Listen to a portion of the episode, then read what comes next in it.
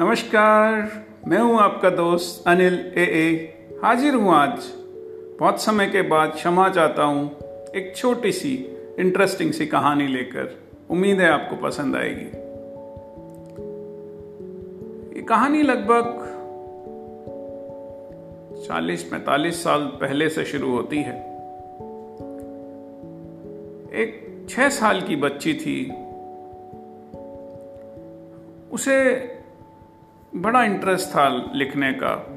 तो वो उसको अचानक एक ख्याल आया और उसने एक अपनी छोटी सी कहानी लिखी रैबिट के ऊपर।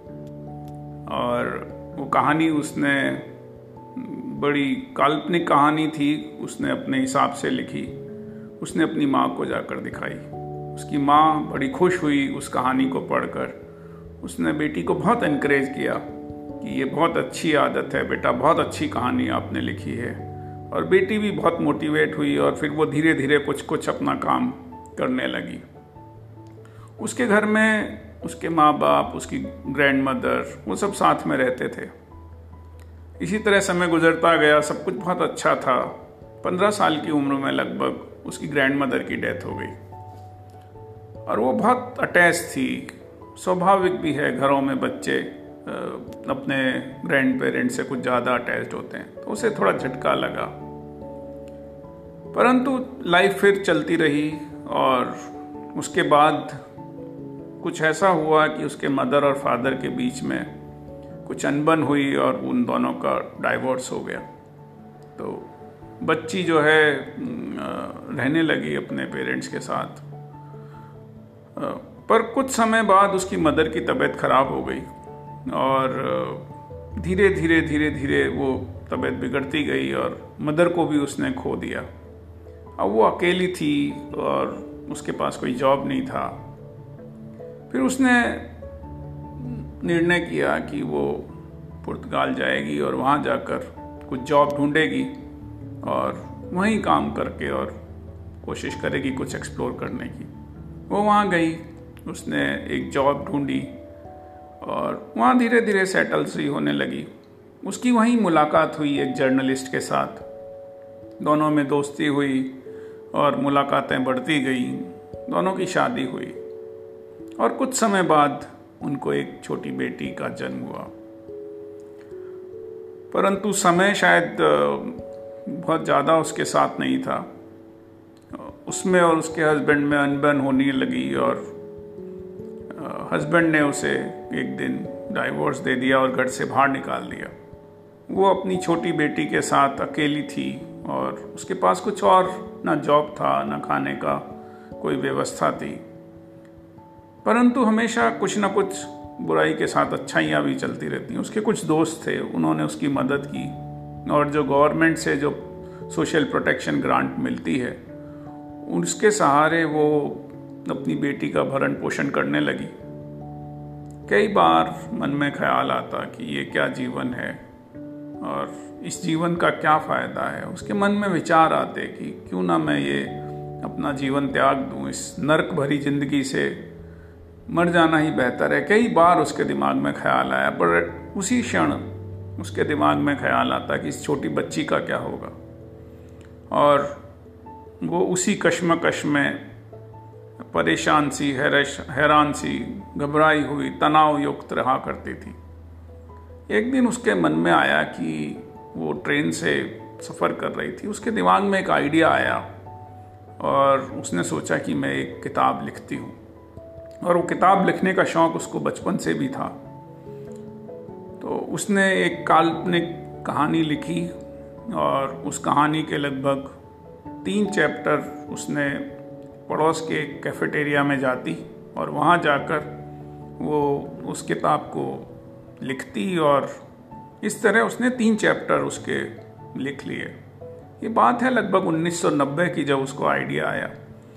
और वो अपने चैप्टर्स को लेकर, तीन चैप्टर्स को लेकर कई पब्लिशर्स के पास गई। काफ़ी जगह वो जाती रही, परंतु उसको कोई रिजेक्शन के अलावा कोई रास्ता नहीं मिला और कोई सक्सेस भी नहीं मिली।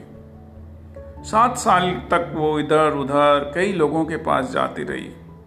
एक दिन उसको ऐसा मौका मिला कि एक पब्लिशर ने कहा, ठीक है, आप अपनी कहानी सुनाइए। इत्तेफाक से उस दिन एक जो पब्लिशर है, उसकी बेटी भी वहाँ पर साथ में थी। और बेटी को जब पब्लिशर ने देखा कि बेटी जो है कहानी में बिल्कुल मंत्र मुग्ध हो गई है और खो गई है। और शी वॉज़ सो एक्साइटेड जो कहानी उसने सुनाई उसको सुनकर। और फिर उन्होंने एग्रीमेंट किया उस पब्लिशर ने इस महिला के साथ।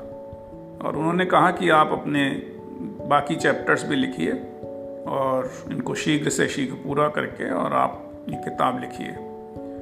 किताब लिखी गई फिर वो किताब पब्लिश हुई, पहले एक हज़ार कॉपियाँ उसकी बाज़ार में आई। पर वो एक हज़ार कॉपियाँ बहुत तेज़ी से बिक गईं।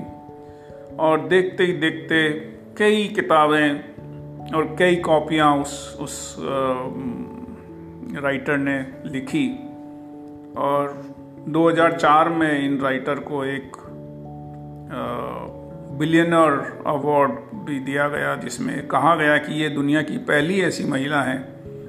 जिन्होंने की राइटिंग की कला के बदौलत बिलियनर बनी है और उनका फोर्ब्स मैगजीन में मैगजीन में भी उनको कवर किया गया। दोस्तों, आज पूरी दुनिया में इस महिला की कहानियों से तहलका मचा हुआ है। कई पिक्चर आई हैं। अब तक शायद आप समझ गए होंगे कि ये महिला हैरी पॉटर की राइटर जे के रॉलिंग हैं। तो दोस्तों, ये कहानी लाने का केवल मकसद इतना था कि ज़िंदगी में कई बार ऐसे मुकाम आते हैं, कई बार ऐसे क्षण आते हैं और बहुत छोटे क्षणों से हम अक्सर टूट जाते हैं कि एक किसी ने ये कहा और मैं घबरा गया और एक फेलियर हुआ और मैं परेशान हो गया। और कुछ लोग न जाने कहाँ से कहाँ चले जाते हैं, कुछ लोग अपनी उम्मीदें छोड़ देते हैं। तो मैं बस इतना ही कहना चाहूँगा दोस्तों कि संघर्ष और सक्सेस दोनों साथ चलते हैं। बिना संघर्ष के सक्सेस न किसी को मिली है न किसी को मिलेगी। और अगर मिलती भी है तो वो शॉर्ट लास्टिंग होती है। नींवें मज़बूत होंगी तो इमारतें ज़रूर मज़बूत होंगी। तो मैं बस इतना ही कहना चाहूँगा दोस्तों अगर कभी कुछ छोटी मोटी कोई बड़ी भी अगर विपदा आ रही है या आपत्ति कोई आ, ऐसा लगता है आपको सीरीज़ ऑफ़ फेलियर्स भी अगर ज़िंदगी में आ रहे हैं तो आप सोच लीजिएगा, समझ लीजिएगा कि ये शायद रास्ता है सक्सेस का। और शायद जितने बड़े संघर्ष होंगे, देखा गया है, कोई कॉन्क्रीट एविडेंस तो नहीं है, पर ऐसा देखा गया है कि जितना लोग ज़्यादा संघर्ष करते हैं और उन संघर्षों के सामने डटे रहते हैं सक्सेस उनको उतनी ही बड़ी और लंबी मिलती है। तो आज की कहानी में बस इतना ही। हाजिर होऊँगा फिर मैं आपके साथ एक नई कहानी लेकर। मैं हूँ आपका दोस्त अनिल ए ए। नमस्कार।